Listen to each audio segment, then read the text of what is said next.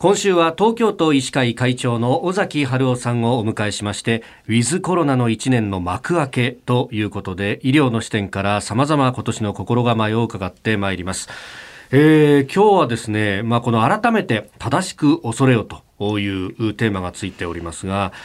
あのこう結構メディアの報道なんか見ると、うん、あれやっちゃダメこれやっちゃダメが多いと。で飯田さんこれじゃもう何もできなくなっちゃうよねっていうふうに言う方もいたりするんですが会長これ正しく理解すればやっていいことっていうのも見えてくるわけですよね。あそうだと思います。特にあの第一波の頃と違って、はい、どういうところでウイルスがうつるかとか、はい、そういうことははっきりしてきましたのでぱり注意はですねそのですから分かりやすく言うと、はい、濃厚接触者っていうのがあるんですね、例えば保健所なんかで感染が出た人をですね追跡調査するときに、えー、こう聞いていくわけですいろいろ。そして要するにマスクをしないでですね、はい、1メートル以内の距離で15分以上例えば飲食を共にしたり喋ったりとかですねいろんなことがあるとその方は濃厚接触者ということになるわけです。ですから逆に考えるというかあの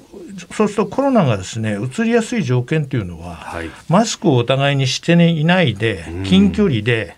15分以上ですねぺちゃくちゃしゃべるとか、はい、食事しながらやるとかお酒を飲みながらそういった行為が最も移りやすいということになりますよね。ですからそう考えると、まあ、あの厚生労働省が言っているような、はい、えー、リスクが高まる5つの場所みたいなまさしくそこなんですね。で逆に考えるとじゃあマスクをしていて、はい、外に出る、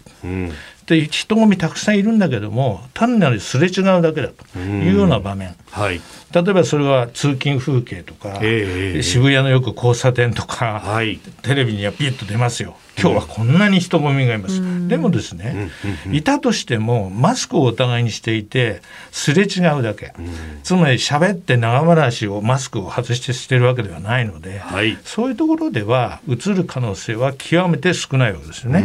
ですからそういうふうに考えていくと、今の濃厚接触者の定義で、はい、を考えてですねいつも考えてあこの行為であればあお互いにマスクしてるじゃないか、うん、単にすれ違うだけじゃないか、うん、買い物に行ってそんなに喋らないでレジでお金やり取りするだけじゃないか、というふうに考えれば。そしたら外へ出て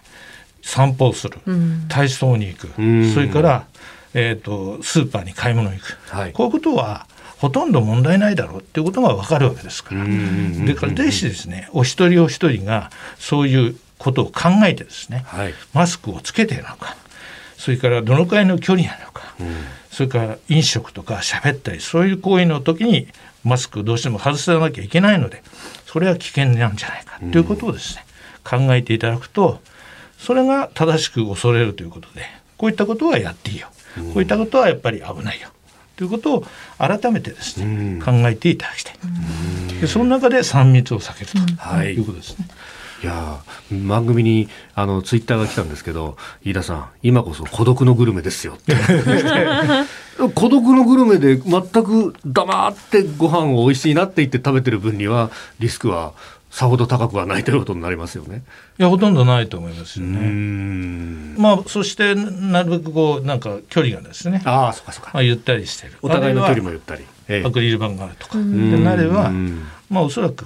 お一人であの楽しみながらです楽しむっていうか、味をですよ、はいはい、を食べる分には全然問題はないです。うんいやそうやってなんかねコロナを感染を予防しつつ楽しみはちゃんと楽しんでいくって、やっぱこうメリハリっていうものがこれ大事なんですかね。そうですね。だから例えば飲み会もですね、はい、もうそういうのはつまんないとおっしゃるかもしれないけどもやはりウェブでやるとかですね、ここ1か月はそういうふうにやろうとかそういうことをやっぱり今一度考えていただくということだと思うんですね。うん